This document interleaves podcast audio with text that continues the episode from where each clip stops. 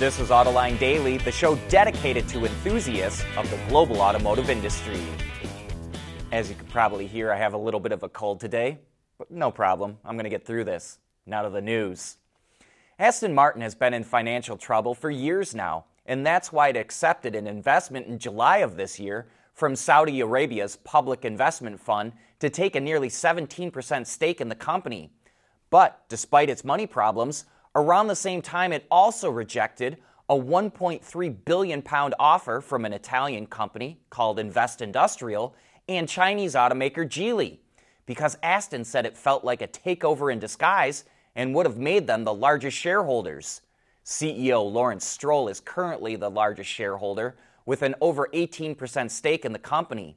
But despite being rejected the first time around, Geely was still interested in owning a piece of the iconic brand so it's officially taking a 7.6% stake in Aston, only this time on its own. That puts it slightly behind Mercedes, who owns nearly 10% of Aston and is its third largest shareholder. Of its acquisition, Geely CEO said, quote, accumulation of technology in the fields of electric supercars and intelligent connected vehicles will help Aston Martin achieve greater success in the future. Close quote. Hertz's CEO had some interesting things to say about its new electrified fleet. Despite only making up 5% of its vehicles, the executive says demand has been, quote, very, very solid for EVs. And not only are normal leisure travelers renting electrics, it's providing vehicles for Uber and Lyft to use, and it's seeing corporations encourage their traveling employees to go electric because it can help reach some of their own zero emission targets. Hertz is also benefiting from lower maintenance costs. The CEO says they're 40 to 50% lower, and some of that money saved will likely go to building out its charging network. We just reported about its deal with BP to build chargers, and Hertz says it wants more deals like it. That's good news because it has a lot of bookings for EVs for the next few months, and the holiday season looks strong as well. We want to know what drives your testing. OTA, connected car, diagnostics, remote testing. Intrepid Control Systems is here to help you work from anywhere. Intrepid Control Systems, driven by your data. There are a few key reasons to start a business in Michigan. First of all, it's the talent. Second, Michigan is wired for winning. Third, the ecosystem here is really focused on supporting businesses in the market. A couple of EV startups have kicked off production. UK based Arrival announced it built its first commercial delivery van at its micro factory. Instead of producing vehicles in large plants that cost hundreds of millions or even billions of dollars, Arrival is opening manufacturing sites and warehouses that take six months to set up at a cost of 40 to 50 million dollars. The vans produced at its first micro factory won't go to customers. Instead, they'll be used for testing, validation, and quality control. Arrival says this is the first step towards achieving at scale production. And Lordstown Motors announced it kicked off production of its Endurance pickup. The trucks are being built at a former GM plant in Ohio that was purchased by Foxconn from Lordstown and Foxconn is contract manufacturing the trucks for Lordstown. The EV maker plans to deliver 50 Endurance trucks this year to customers, and by the middle of next year, it's aiming to deliver another 450. Lordstown says it's slowly ramping up production because of supply chain constraints. The Endurance has completed federal motor vehicle safety standard crash testing, and the company is now waiting on EPA and CARB certifications.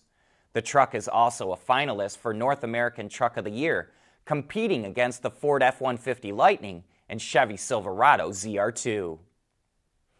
Wuling just introduced the all new Xingchi, a small crossover that it calls, quote, the first vehicle for young people in China. It's powered by either a naturally aspirated or turbocharged 1.5 liter engine and features Wuling's new operating system. Pricing for the Xingchi ranges from about 8,000 up to $12,000.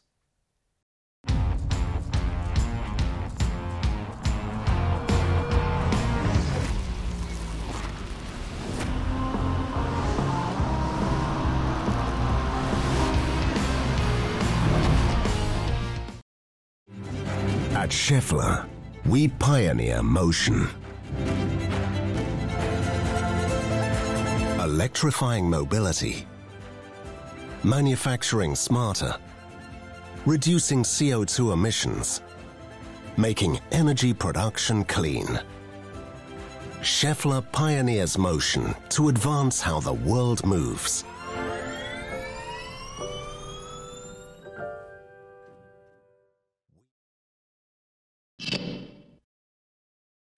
While a number of automakers have pledged to go all electric, Toyota continues to be one of the holdouts. And even though the automaker has received heavy criticism from environmentalists and shareholders, Toyota CEO Akio Toyoda is once again casting doubt on how quickly car buyers will embrace electric vehicles. The CEO says BEV adoption will, quote, take longer than the media would like us to believe. He also said it's going to be very difficult to meet California's ban of new ICE sales by 2035. Because of that, he reiterated the company's plan to continue to offer hybrids, fuel cells, and regular gas powered vehicles at the same time it introduces new BEVs over the coming years. New York is going down a similar path as California. Its governor announced that by 2035, all new passenger cars, pickup trucks, and SUVs sold in the state will be required to be zero emission, which we know covers a range of vehicle types, but is mostly considered to be BEVs. But there will be a ramp up to reach that goal. 35% of new vehicles need to be zero emission by 2026, 68% by 2030, and finally the 100% by 2035. New York will chip in up to $2,000 for customers who decide to go electric. It's also providing funds to municipalities to purchase zero emission vehicles and install EV chargers. And New York is getting $175 million from the federal government to build a charging network. EVs are not only gaining popularity with car buyers, but school districts in the U.S. are also eager to switch to electric. The EPA announced it's boosting funding for electric school buses to $965 million due to, quote, overwhelming demand. It originally set aside $500 million back in May for districts across the country, and another $1 billion will be provided when the new budget year starts tomorrow. The EPA says it has received 2,000 applications requesting close to $4 billion for more than 12,000 buses, most of them electric. It's also received applications for propane and CNG powered buses. But the U.S. still has a ways to go before the school bus fleet is electric. As of last year, only 1% of the nation's 480,000 buses were electric. And that brings us to the end of today's show. Thanks for tuning in, and I hope you have a great weekend.